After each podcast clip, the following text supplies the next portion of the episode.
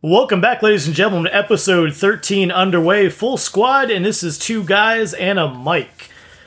Uh, once again, we're back. Uh, if you want to make sure you follow us on social media at two guys and a mic, both on Facebook and Twitter. That's number two, guys and a mic. Check out the description in the link below. Make sure you get the right address for you. Uh, first things first, like we like to kick off. Uh, we're we got actually one beer today. Uh, all of us drinking the same thing. Uh, went with something quick and easy, keeping it simple. We are doing the seasonal winter lager by Sam Adams. So, uh, guys, why don't we all take a sip here? And then, uh, Logan, why don't you start us off with what you think? All right. Well, cheers, guys. Cheers.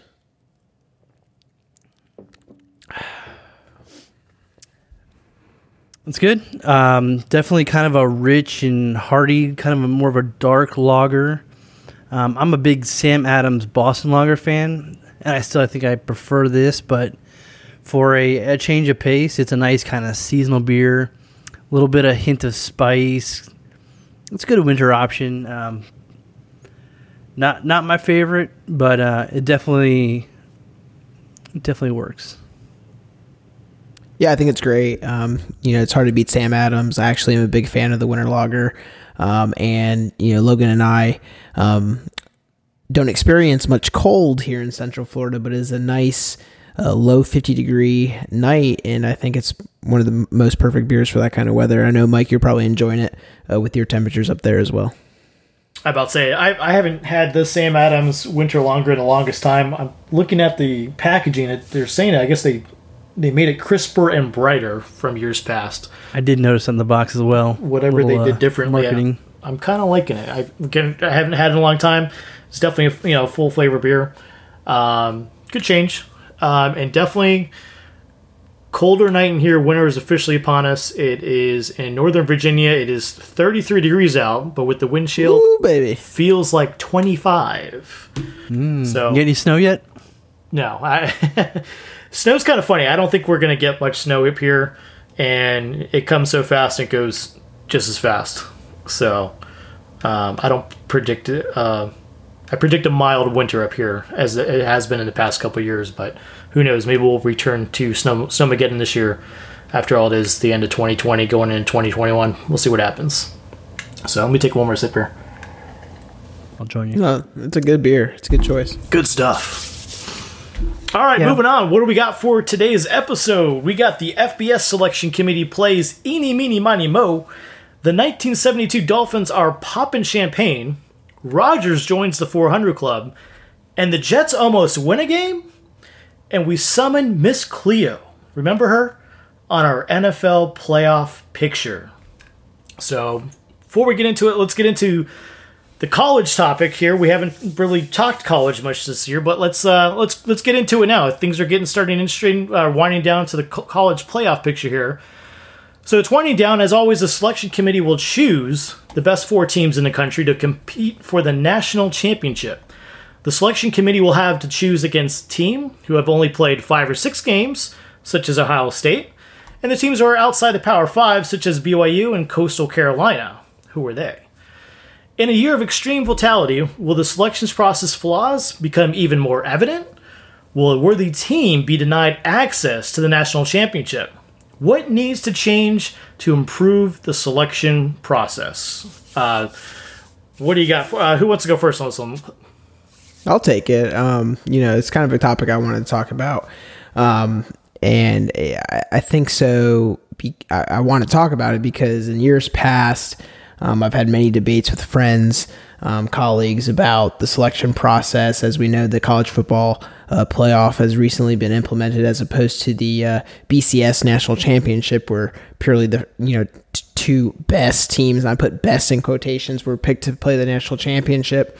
It's just been a weird season, um, and I've had conversations with you know, many friends who went to different colleges around, you know, the Southeast, which were in a huge college football territory. Um, and the conversation has always been, you know, oh, I went to University of Central Florida. Our team went undefeated. We're, we're getting screwed. And, you know, I'm a UF alum. So, of course, my argument has always been, well, why don't you come try to play in the SEC? Um, and you know win as many games as you have. But I think in this year where you have teams like Ohio State who have always been a powerhouse playing five or six games, you know, I think the flaws of the system are going to become magnified um, this year in particular, just because you have so many external factors uh, being placed on these teams that have altered schedules, teams that have had players out for, due to COVID. How do you put an Ohio State team in the playoff that's only played half of their schedule? Um, I think it's clear more than ever that maybe a more in-depth playoff system or ranking system needs to be implemented. I don't know how they do that, but I think it's going to be very interesting to see who gets in and then what the backlash is from teams like Coastal Carolina, like BYU, who are kind of the 2020 version of you know UCF, which is I think the best team in recent years that have kind of been snubbed for the playoff picture. Um, and I know Logan, that's kind of something that you're, uh, you know, intertwined with because that's your alumni. So what, Yeah, what do you think about this year? man. Yeah, mm-hmm. I- I'm going back to the. Keep to- telling yourself. Keep telling. Listen, I- I'm going to take it. I think that team deserved to be in the playoff. You know, in the national championship game. I'd love to see it, but I'm taking that national championship. But yeah, I kind of agree with you. With this year, it's going to be really hard, and there's so much history bias. You know, like Ohio State's only played five games, and they they shouldn't just they shouldn't be up there. It just shouldn't shouldn't be happening. You know, Coastal Carolina's won ten games now. The quality of games they're playing is not the same as say like Ohio or Alabama, Florida, Notre Dame, those teams. You know, so certainly there's an argument for why they shouldn't be in, but I think there's an argument that why Ohio shouldn't be in there. Um, you know, I think unfortunately, you know, maybe Florida deserves that spot over even over like Texas A&M. You know, but so you know, Alabama, Notre Dame, Clemson, I'm fine with those three, but that fourth spot, it can't be Ohio. You can't have a five team or a five game team be in there. You know, even though they probably would have won a majority of their scheduled games, there's always that one team that upsets a, a top 10 team, and, it could happen to Ohio State. So just because your history kind of dictates that you're this great team and you have this great fan base, get out of here. You don't belong there. Let someone else go in. I'm fine with Florida. I'm fine. I'm fine with Coastal Carolina. Uh, fine with Texas A&M, Iowa State. You know, any of those teams, I'm fine with. But Ohio does not belong there this year. I think one thing, I I mean, I know I, I agree with all- both you guys on the topic of, you know, if, if, you, if you didn't play enough games, you know, you shouldn't get in. Um, I think there's also some politics going on because Certainly. they're looking for a bigger school, bigger ratings, and that's kind of the push behind it. Um, me myself, I'm a huge Notre Dame fan. Um, with this whole COVID stuff, you know, the year's been kind of crap. Uh, we played Clemson because Notre Dame had to join the ACC this year um, to, to to actually be able to play. Um, so it was kind of a first for Notre Dame to, who's usually an independent, to join a conference uh, and play conference play, and, and they had a perfect season. Uh, the thing that bums me out about it is uh, the week that we were scheduled to play Clemson and beat them, uh, Trevor Lawrence went out with COVID. Yeah. You know, so they don't have their star quarterback. Um, so that's kind of a bummer. You you want to you want to see Clemson at their best. You want to play them at their best, and you want to beat them at their best, of course. And now we have the ACC championship game to come up to finish out the conference. Again, how's how's it fair if let's say we lose an ACC championship game and they don't put us into the playoffs when technically we split? We're 50-50, uh, and we Notre Dame also had a perfect season in a conference. Um, how's that fair? And uh, again, Notre Dame is also a huge rating for college football. Um, like them or not, they bring a lot of money um, into the program. So, yeah, I mean, it's it it sucks that it's coming down to this. Um, hopefully, they make some decent, good decisions. Um, but you just gotta let it play out and see what happens. I think it's gonna be okay for the top three teams. I'm assuming that they're all gonna win out. but Ohio just doesn't belong. And, and really, you know, getting into the way that we we fix this is you expand it. You know, I, I'd love to see a you know March Madness style tournament, but I know for football that just is not realistic and feasible in terms of time constraints and and all that. But I'd like to Why see not it, eight teams? I'd like to see it say an eight team. You know, if you take those top eight teams, then I'm okay with Ohio being in there. But you got to expand it in order to make it realistic. right? And the ranking the rankings are just so crazy anyway. I mean, you got t- Ohio State at number four. I agree. You know, at five and zero. Uh, I mean, come on, they don't deserve. I don't think they deserve a top four spot. Um, you know, simply because they were so good last year, and I know that's kind of the trend of how teams are ranked. uh, You know, from season to season. And, you know, the funny thing is Texas A&M number five. You know, Florida number six because Texas A&M beats Florida, but Florida is in the in the SEC championship game. So I mean, five and six that's irrelevant. It's you know the winner of the SEC championship game is going to get the SEC spot. So it, it just it's a game to some extent. I think people have known it's a game, um, and politics and a bunch of people sitting in a room making a decision that sometimes has no rational basis to it. Um, but until they come up with a better system, I think you know that's just kind of what we're stuck with. Yeah, I think you were right, on kind of Mike, with um, the whole ratings and money involvement, and that that's why they're up there. You know, I think you kind of nailed that. So, well, let's move on to the. Uh, well, I guess I'll let you guys kind of shout out your teams. Uh, Notre Dame, are you guys gonna gonna play for the national championship? First things first, we got to win the ACC championship game. Uh, Trevor Williams obviously is expected to be back. Um, I'm looking forward to this game just because Trevor Williams uh, going head to head with Ian Book. So see what happens. But first things first, we got to see, we got to get this win, and then we got to see what they do with the playoffs. All right, Brian, where do the Gators fall? Where, what happens to them? Oh man, I mean, eh, being a diehard Gator fan, my heart says they're going to go to the national championship, but my brain says, man, they got to play Alabama on December nineteenth, and uh, Alabama's been playing really good football this year. So you know, I, I'm hoping the Heisman hopeful uh, Kyle Trask does some, you know, does some magic in that game. Um, I think if we can beat Alabama in the SEC championship game, we should be able to beat every other team that makes it to the playoff. That's just my opinion. So Right. Okay. All right. We'll move on to the uh, the big game last night. I know the Bills played as well, but but the big game we got uh, Larry Csonka and the uh, 72 Dolphins celebrating another year where they will be the only undefeated team, the perfect season. As Washington took down the uh, undefeated Pittsburgh Steelers. But the real congratulations here should go out to Mike for having the balls to pick Washington over the Steelers. Mike, well done.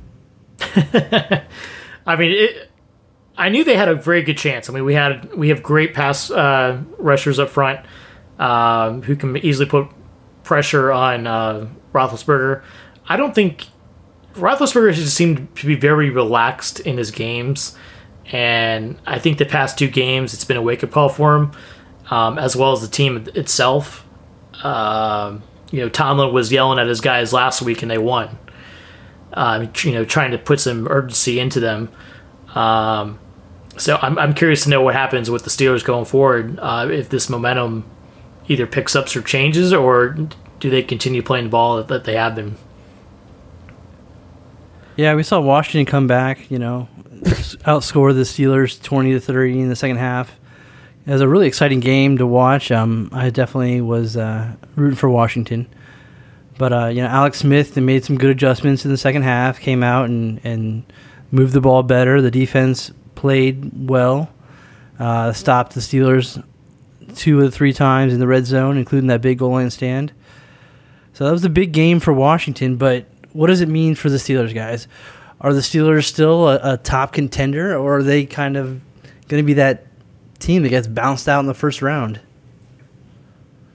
Mike? yeah, I, I find it I find it interesting. I think some you know, if you take a look at their past games, um, you know something has always come up in their games that like throughout the throughout the schedule that they just haven't you know they they had an easy case or you know a, you know something come up with the other team. I don't think i think it's been kind of a cakewalk for them to be honest with you.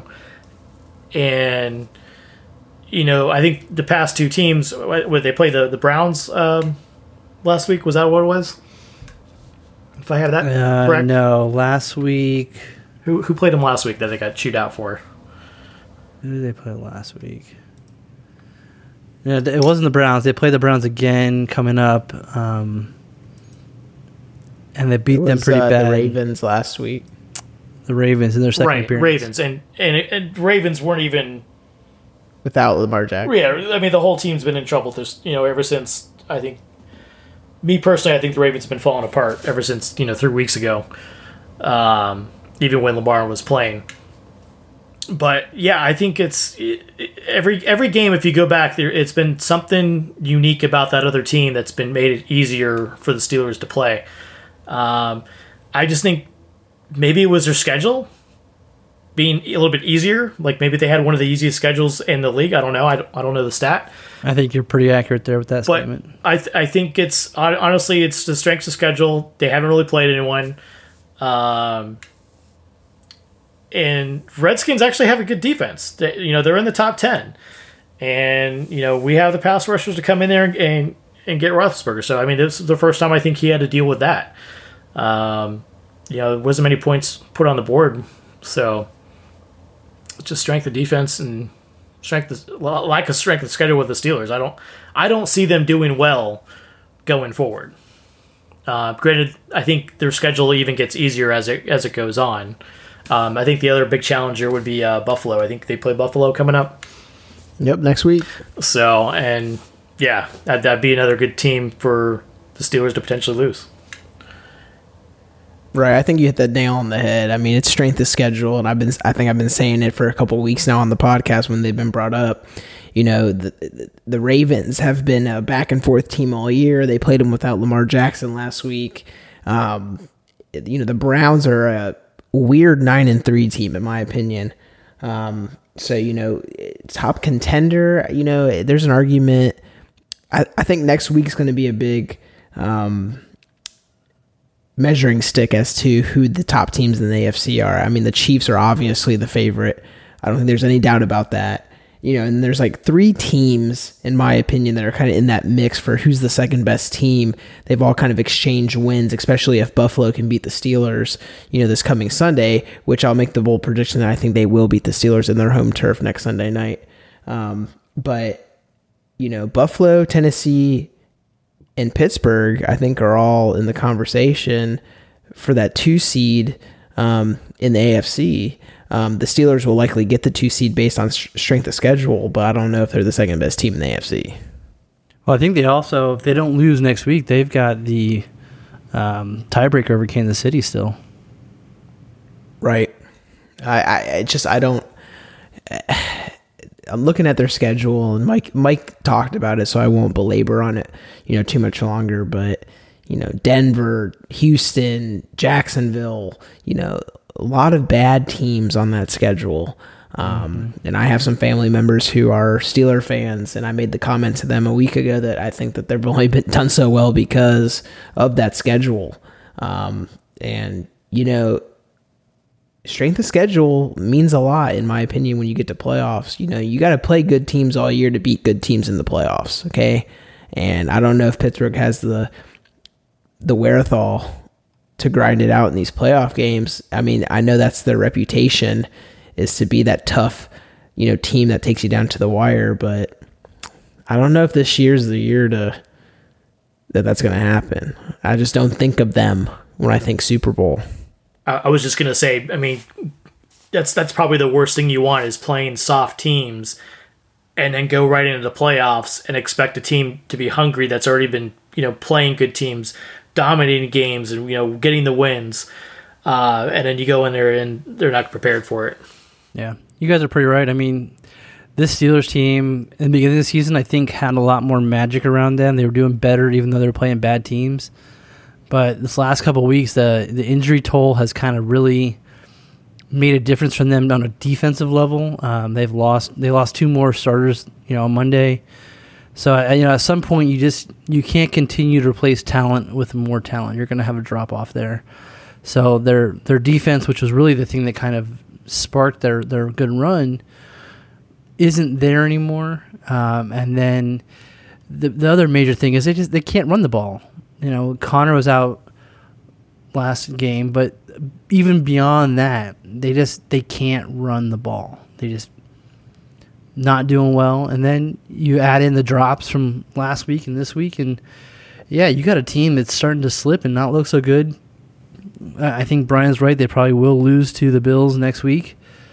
Um, so now you're on a two game skid, you know, and that, that can kind of mess with the team. And, you know, you, you don't play a quality team, so you don't really know where you're at. And then all of a sudden you get bounced in the first round by, you know, someone, you know, maybe the Ravens, you know, or Miami, or Miami. I mean, it depends if they fall. You know, they may they may have to play someone. I guess we'll get into that when we talk about our playoff stuff. But yeah, it, it's going to be, you know, one of those lower teams that are probably going to bounce them out of the first round. Unfortunately.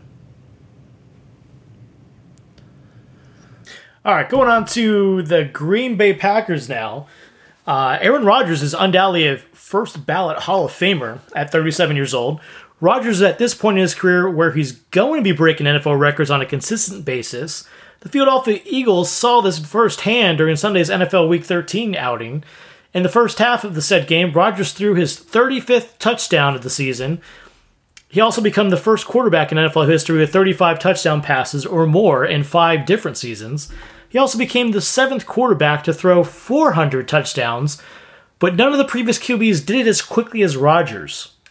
The 400 club consists of Philip Rivers, Brett Favre, Dan Marino, Tom Brady, Peyton Manning, and the previous record holder Drew Brees. Rodgers' 400 touchdown pass came in his 193rd regular season game, which is 12 fewer games than Brees. Where does Rodgers fall on your list of all time greatest quarterbacks? Logan, why don't you take it for us?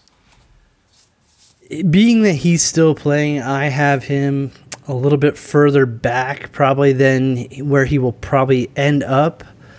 Um, but I also wanted to add that Rodgers was the only quarterback to have fewer than 100 interceptions at the time he broke the 400 uh, touchdown mark. So he only he's only thrown 88. So I think that's a, a really impressive matrix as to how accurate of a player he is. But um, you know, my list it's going to go Montana, Unitas, Peyton, Brady, Favre, Marino, Elway, then Rodgers. I do have Rodgers above Brees. Homer. Homer. How am I being a homer here? No Super Bowl ring. Still, I'm not talking about teams. I'm talking it's about. got to be in the great players. conversation. No one cares about it Dan does. Marino. Oh, I care about Dan Marino. So shut up your ass. But uh, but I think I think by the time it's all said and done, I think Rodgers will probably be behind Favre. I don't know that he could ever pass Favre, even though they played in the same city. Uh, but I, I, definitely have him jumping probably Elway and Marino by the time he's done. I'd like to see him win a couple more playoff games. I'd love to see him win another championship but they just they don't seem to have it in the playoffs sometimes, and and I want to see them get better. I, I want to see him lead that team and make the players around him better. Yeah, I mean, I, I'm kind of going to echo, you know, Logan's uh, sentiments on the topic. Um, Aaron Rodgers, is great. I mean, he's going to go down first ballot Hall of Fame, like we like we kicked the topic off. Um, I think I'd like to see him win another ring to really elevate himself. I mean, it's hard to. For me, the conversation revolves around championships. The stats are great. The lack of interceptions is great. The stats are great. Touchdown, whatever you want to talk about, completion percentage, you know. But Brady, Montana, uh, boo. huh? Boo, Brady, boo how can you sit here and not say that Tom Brady is the best quarterback to play the game. He, He has had- the most touchdown. He has the most touchdowns as we sit here today in the history of the league. Mm-hmm. He has the most Super Bowl rings by any single player at the quarterback position to ever play the game. I mean, what else? Love you- him or hate him, you have to give him that respect. I- I've got him in the top five, but he's pl- also played behind probably the greatest line ever. How do you? Okay, here's the thing. How can you? Or okay, the greatest coach ever. He's the greatest of all time, and you have him in the top five. That's that's your that's your first statement. That's wrong. If I was drafting a team, if I was GM and I, all these guys were all rookie quarterbacks, I would draft Peyton before I drafted Brady. Okay, I was always a longtime Peyton fan. I would agree with you there, but still, So how the- the stats- you would, the if stats would with take Brady. Peyton above Brady, independently, ab- away from all the teams. if you're saying that he's a rookie and there's no there's no um, you know, there's no stats, there's no Super Bowl wins, there's nothing. Yeah, I would go, I'd still go with Brady.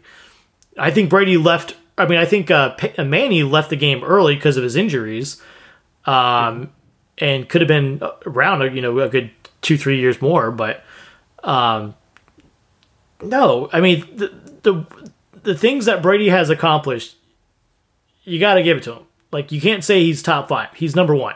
I, mean, I hate top, to say he's top four. I mean, No, he's he's Who is your number one? he's number one. Montana. So you don't think that the fact that Joe Montana had probably the best receiver in the game is equivalent to Brady having one of the best lines? Well, he had the best line. I think he's had the best coach in the game. Brady had a very good team around him. Players were willing to sacrifice money to play with on that team and to play with Brady. And he had a lot more weapons and a lot more tools than a lot of quarterbacks have had. And I mean, look at Peyton. Peyton never had any help. You know, he made those players better around him. You know, he- yeah, he had like Marvin Harrison and and guys like that, but like he made those players better. You know, Brady. Isn't Bill Walsh regarded as one of the best head coaches in football until Uh, certainly. I mean, recent? yeah, So, I mean, isn't the conversation about the best quarterback always going to have a conversation with the supporting cast that helped him be the best? Certainly. I mean, that's definitely, you can't have one without the other. I mean, you just can't. Right.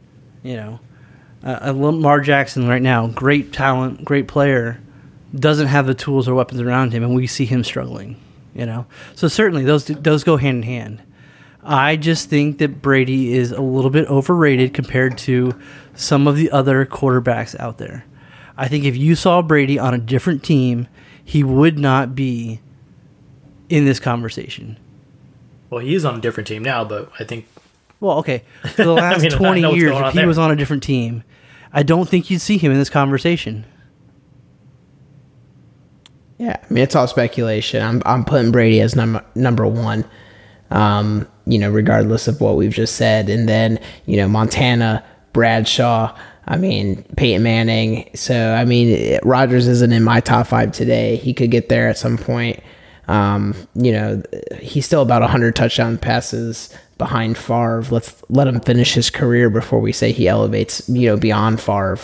Um, but I think you're talking about two quarterbacks that have such different play styles. You know, Brett Favre was the gunslinger, the kid that came into Green Bay and won the hearts of the city, um, and Rodgers was the patient protege. Um, so you could even say that Brett Favre has has had a hand in Rodgers' success, but um, Oh, don't even give I'm not trying to take anything away from Rodgers. Great quarterback. I'd take him on my team in, in a heartbeat. Favre did not help Rodgers. They, he hated Rodgers. He may not have liked him, but I think okay, but It's cl- oh, hold on a second. He's the backup quarterback. A starting quarterback is never going to like the backup quarter quarterback. Never. Fitzpatrick and Tua. Hmm. Okay, I think he, Fitzpatrick has already had talking about a journeyman quarterback. Fitzpatrick Hey. has already been shown the door. He's just still sticking around. Yeah. I mean, the fact that he they pulled him out. I mean, if I was him, and I think any other quarterback, they'd be like, "All right, what team wants to what wants to sign me because I still want to play." I mean, he was shown the door, and he's he's stuck around. Like, I okay, The main point of what I was saying is this. I think we've seen in recent years, definitely over the last 15 years, teams draft first round quarterbacks and shove them into the game. Who's the last quarterback that has actually sat behind a veteran quarterback and has for multiple seasons, other than Rodgers, and I guess the other name that would come to mind is Garoppolo. So whether or not Brett Favre liked him, he watched one of the best quarterbacks to ever play the game play week in and week out, practice day in and day out for what four years before he saw the light of Well, day. another th- another com- another one would be that way back in the day would be Joe Montana and uh, Steve Young. Right, right. And they, Since then, we they haven't hated seen each it. other. They hated Yeah. each other. All right, so Mike, where does he fall on your list? Where's Where's Rodgers? As we got to the little tangent there. I'm. I don't know where he stacks up. Um, I'm with Brian. I would definitely like to, to see another Super Bowl win to you know again elevate him up in his rankings. Um, when I was a kid, I always enjoyed watching Joe Montana and Go Irish. He was an Irishman, so um, he was always fun to watch for sure. Multiple Super Bowl wins. Uh, yeah. So how can you not go with 16 there? Uh, I liked Manning. Unfortunately, some of the that one Super Bowl with the the Seahawks was brutal to watch, and I don't know what happened with that. It's like they just didn't show up. Uh, so it's a little disappointing there with Manning. Um, Eli Manning winning two Super Bowls, I would never put him in the top five. Um, I think one of them was the, the Patriots uh, beat themselves and basically handed the Giants the win for one for one year. Um, so yeah, I mean, I like Peyton Manning, but yeah, Super Bowl rings. I mean, Tom Brady has to be number one. I don't care what anyone says, like him or hate him, has to be number one based on how many Super Bowls he's won. Um, but yeah, Aaron Rodgers again. Want to see that? Want to see that other Super Bowl ring just to to get him up there. You play to win the game. Exactly. So real quick before we transition next topic, do you guys think they know that these records are coming up? You know, Oh, before the game? absolutely. You think so? absolutely. I mean, Jamal. Uh, yeah, Jamal Adams knew. Yeah, I know. I saw the story. That's kind of what sparked this. Is Jamal Adams knew and kind of told the locker room, but like, I, I guess in, social media plays a part in that now these days. But like back in the day, I mean, do you think they knew that this record was, you know, a game or two out, or I think so.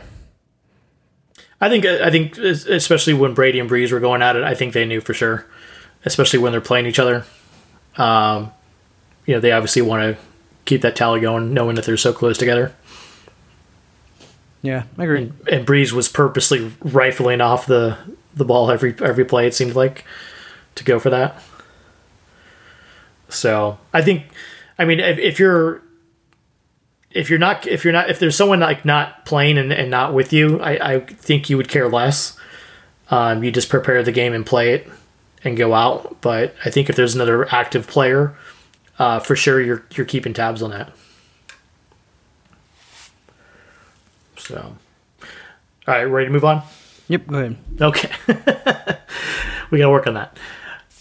All right, so up by four points with 13 seconds on the play clock. It appeared that the New York Jets were going to win their first game of the season. When suddenly the W was ripped from their hands as the Raiders quarterback Derek Carr threw a 46 yard touchdown pass to win the game in the final seconds. Uh, later, Jets defensive coordinator Gregg Williams made a gamble on 3 and 10 and called an all out blitz, leaving man to man coverage on the Hail, uh, semi Hail Mary touchdown pass, which ultimately cost him his job. Was the win really stolen from the Jets, or did the Jets give it away on purpose? And why on earth hasn't Adam Gase lost his job yet? Brian, what do you got for us? I don't know if they gave it away on purpose. I'm, you know, I'm sure that the that locker room wants to win a game. I'm sure Gregg Williams didn't make the call to purposely, you know, hand it over. Um, but it's a questionable call. Um, you know, all out blitz on the last play of the game. Um, but then again, you know, the whole, um, you know, put 10 guys at the goal line and try to knock it down hasn't worked in recent games either. I mean, the Bills got beat by the Cardinals with the same thing. Of course, you're talking about DeAndre Hopkins versus whoever the Jets have at wide receiver right now. I can't even think of who their primary receiver is, but, um, you know, I think somebody had to take the blame and and get fired after that. Um, you know, it's still a franchise. You still have fans. You still have to show that there's some effort to build a winning program. Gregg Williams has had his problems a- across the league, so I'm sure he was an easy person to cut loose. But to answer the second half of this question, I don't know why Adam Gase hasn't lost his job yet. Probably because at this point, at, with their record, it doesn't really matter. So they're probably just going to let him play out the rest of the season. But I would be very surprised if he's the head coach in 2021. Can you guys hear this? I'm not a conspiracy theory, but that's me putting on my tinfoil hat. this is unprecedented blitz. Tell me this doesn't seem like they're trying to lose this game. In the last 15 seasons, this situation where there's been four to eight points l- with 15 seconds left in the game and over 40 yards to the end zone has happened 252 times. And in those 252 times, only one team the Jets have sent more than six pass rushers. They sent eight pass rushers after him and put a spy on Derek Carr like he's Michael Vick in his prime. Tell me that doesn't seem like they're trying to lose this game on purpose. I mean, it, it's totally the right call because the Jets stink. They're not going to get better. They're not going to win a game this season. They're, if they win, they're at risk of losing the number one pick. They're they're at risk of losing Trevor Lawrence. Uh, you know, so it is. It's the right call. Lose it, blow it, throw it. You know.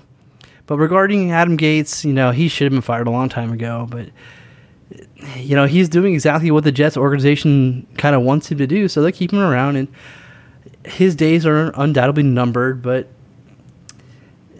you know, who in that organization could step up? Gregg Williams was the only one who had any kind of head coaching experience, and he's gone now, so that's out the window. But I have heard one theory out there as to why he hasn't been let go, and quite frankly, it kind of makes like more sense than anything else. But the the the Johnson and Johnson brothers, uh, Christopher and Woody Johnson, own the team, co-own the team. So Woody is the chairman and CEO of the Jets. However, he's been busy serving as the U.S. ambassador to the UK, and his brother Chris has been running the team. But there's speculation that Chris does not have the authorization to fire Gase, and that it's it's that's in Woody's hands, and he's busy, so they're just going to let him ride. I mean, at this point, what difference does it make? I mean, true. Not- you don't want to win a game at this point. So, uh, okay, I'll take a different outlook on this thing. We know they're the last place team. There's no competition. They're going to be the last place team at the end of the season. Um, do I think the defensive coordinator? I, I hate to say, but no one has ever done that on a three and ten situation. No one, never, nada, hasn't been done and you know you're playing to win the game. You you you probably have two, three safety guys in the back, making sure they don't get in the end zone, and then you win the game. Right? That's the typical call any defensive coordinator would make or would, would tell you. Right? So if this is if if this play was truly on him, yeah, you deserve to be fired in the NFL league. Oh, he made the call. So I, I mean, that's what I'm saying. If if he's the one that truly made the call, yeah, I think in this league, at this level of play, you know, you you called a bonehead play, you deserve to get your ass fired. Like it's never been done. Nada. What are you trying to do?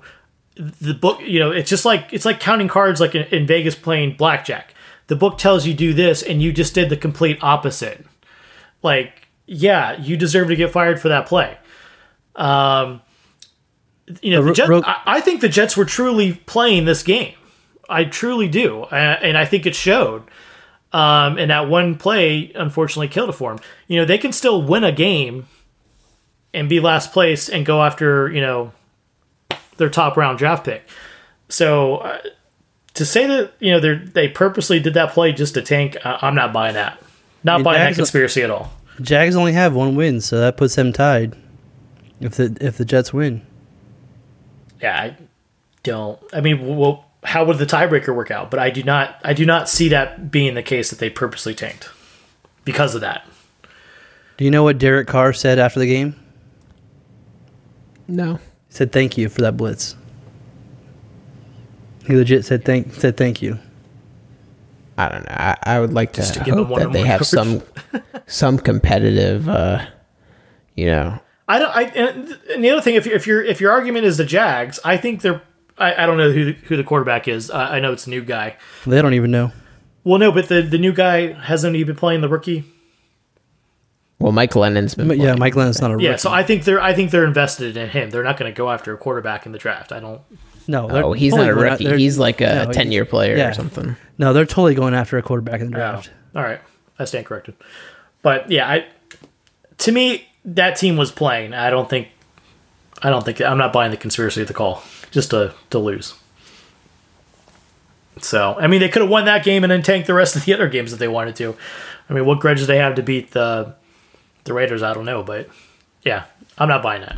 Not buying the conspiracy. I'll say that. And I don't know if they want to go in hi- down in history as a, one of the teams that didn't win any game.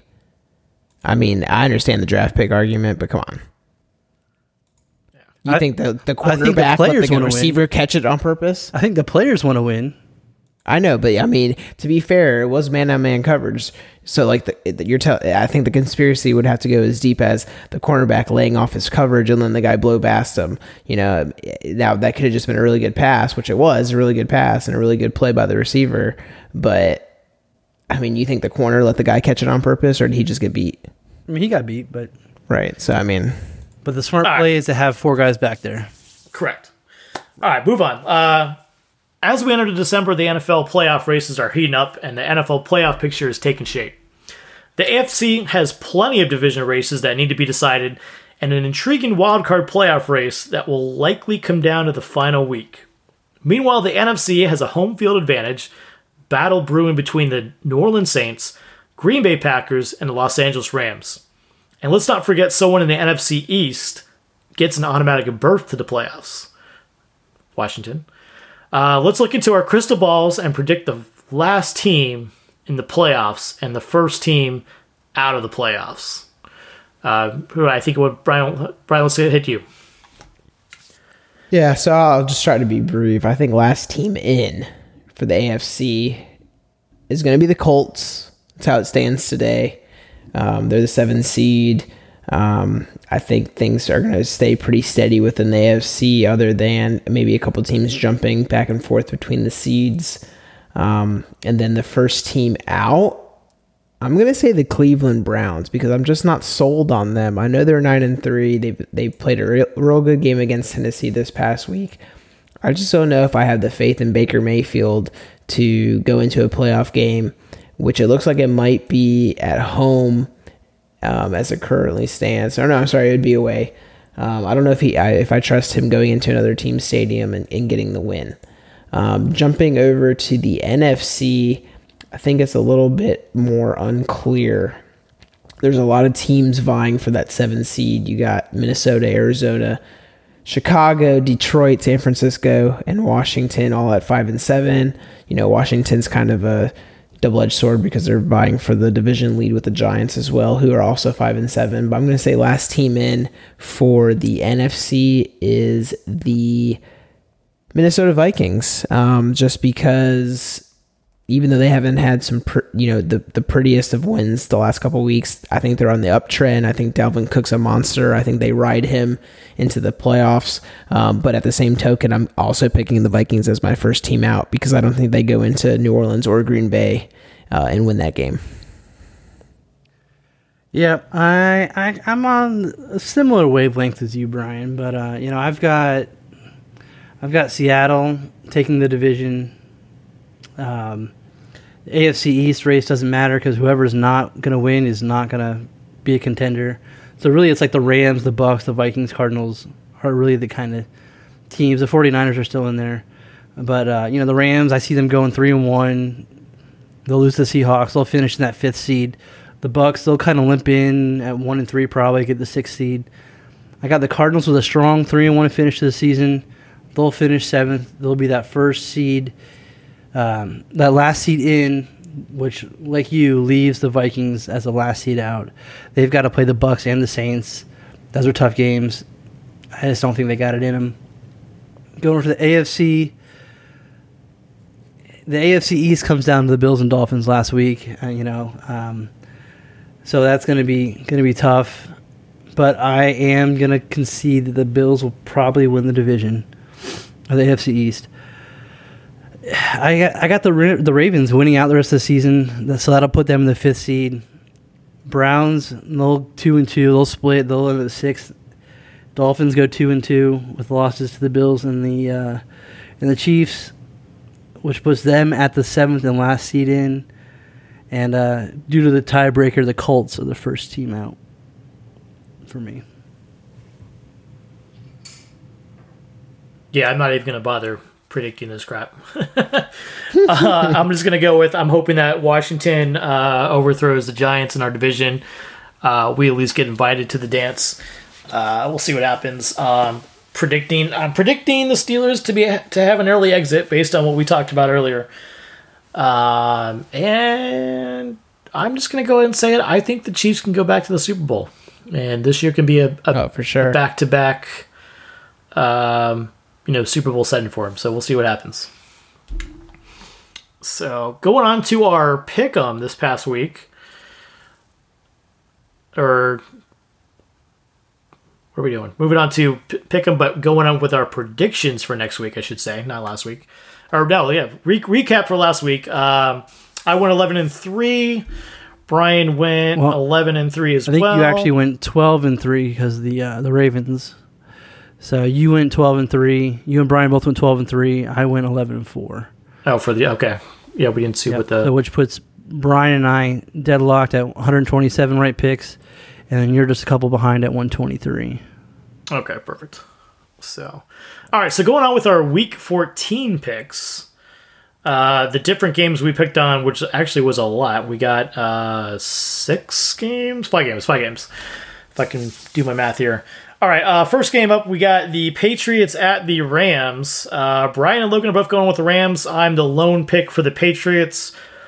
Uh, I think the Patriots are getting a late wake up call, uh, especially after their game last week against the Chargers. Um, to not have the Chargers put up any points, that's got to give them credit for that. So I'm thinking Patriots maybe upsets with the Rams, but it's a long shot. But I'm going with Patriots over Rams. Uh, second game, we got the Texans at the Bears. Uh, me and Logan are going with the Bears at home. Uh, Brian's picking the Texans on the road. What do you got, Brian? Yeah, I'm just it's more lack of faith in the Bears. Um, I don't know what they're doing. Did they start five and zero? Am I correct? Was uh, were they five and I thought it was six. or six and zero? So well, they're five and seven, right? So um, So I'm wrong. I think they started five and zero, and it's been seven straight losses, um, if I'm correct. So I have no faith. I'm sorry, they started um, five and one, and now they have six straight losses. So uh, the uh, who's playing quarterback? What's going on with that team? Deshaun Watson, another heartbreaking loss last week. I think he bounces back and leads that team to a road victory uh, for the for the Texans.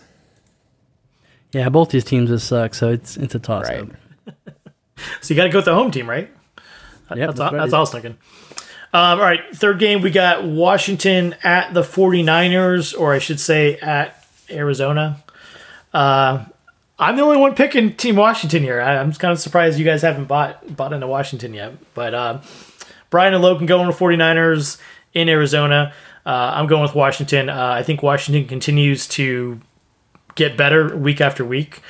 Um, I think it's starting to show and starting to pay off for them. Uh, 49ers not playing in their stadium due to the COVID restrictions in California, where they're at, where the stadium's at. Yeah, I'm riding with Washington. You guys want to add anything to that? Or No, I think it could go either I way. would say 49ers have been doing that great the past two weeks anyway, so. Until Kittle and Garoppolo come back, I think that they're just kind of in this limbo of uh, mediocre play. I, I just don't see any other option for them until they get those players back. I agree. Okay, I'm just now reading this next game and I am shocked. All right, our uh, fourth game, uh, the Steelers at the Bills. Brian, why are you not joining me in picking the Bills? I'm the only one picking the Bills. Uh, Logan and Brian being, you know, safety here, not taking any chances going with the Steelers. Uh, granted, we made this picks probably before uh, their loss, but uh, yeah, what's going on? What's going on, guys? Yeah, guys? we made these. We made okay these with picks changing my before pick. last night. I'm okay with changing my pick to the Bills. I pick the Bills now.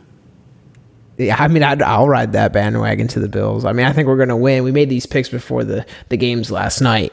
So, I mean, the Steelers just kind of took a nosedive, and the Bills kind of had a quite convincing performance in Arizona against the Niners. Um, you know, I'll, I'll just give my team a little credit. First Monday night victory in the 21st century. It's been a long road, guys. It's been a long road.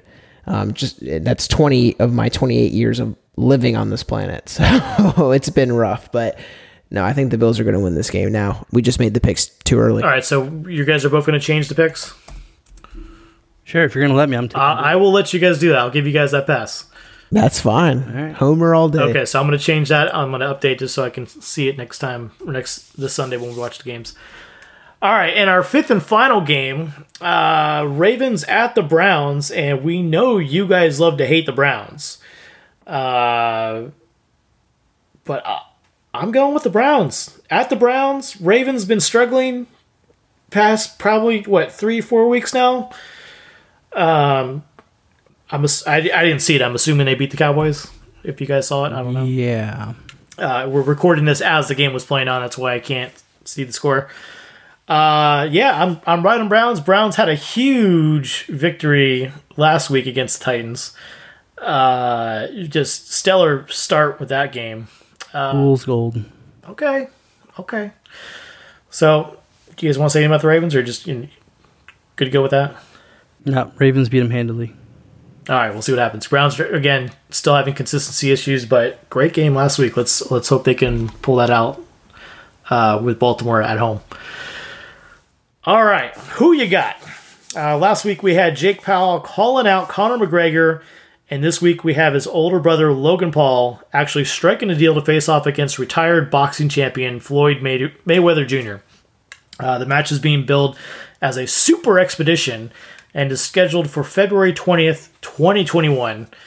I think we can agree that Mayweather is the undeniable favorite, but if he could only use one arm versus Paul, who you got?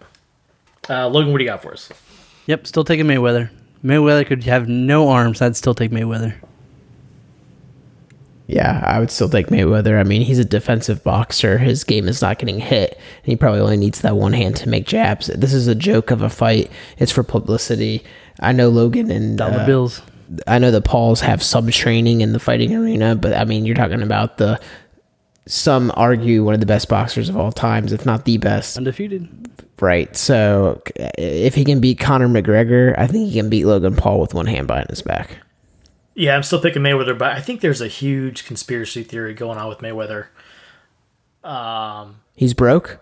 No, like I, I think with all the with his with his especially his past couple boxing matches. Uh, granted, this has been a while since he had you know, been in the ring, but I just feel like it's like you boost up the publicity and you go, okay, I'm gonna win this game, or I'm gonna win this match, this boxing match, but at the same time, you're gonna get paid still a hefty dollar amount for fighting me, but I have to win. Like I just I, I think there's just something there. Like I honestly do. Just me though. I don't know. Just- I don't buy just that nearly as much as I buy the Jets throwing the game. All right, finishing out on this day in sports history, we got in 1961, Wilt Chamberlain scored 78 points and broke the single game scoring record in the Philadelphia Warriors. 151 to 147. Triple overtime loss to the Los Angeles Lakers. Wilt's record stood for three months until he broke it three months later when he put up 100 points against the Knicks. Guys, if you liked what you joined or like liked what you heard to us, please follow us on social media pages. Uh, number two, two guys and a mic. Hit us up. Give us suggestions for drinks if we can get them. We'll do it. Any suggestions, feedback, love to hear you. Again, all good things coming. Stay connected with us. Till next time, see you next week.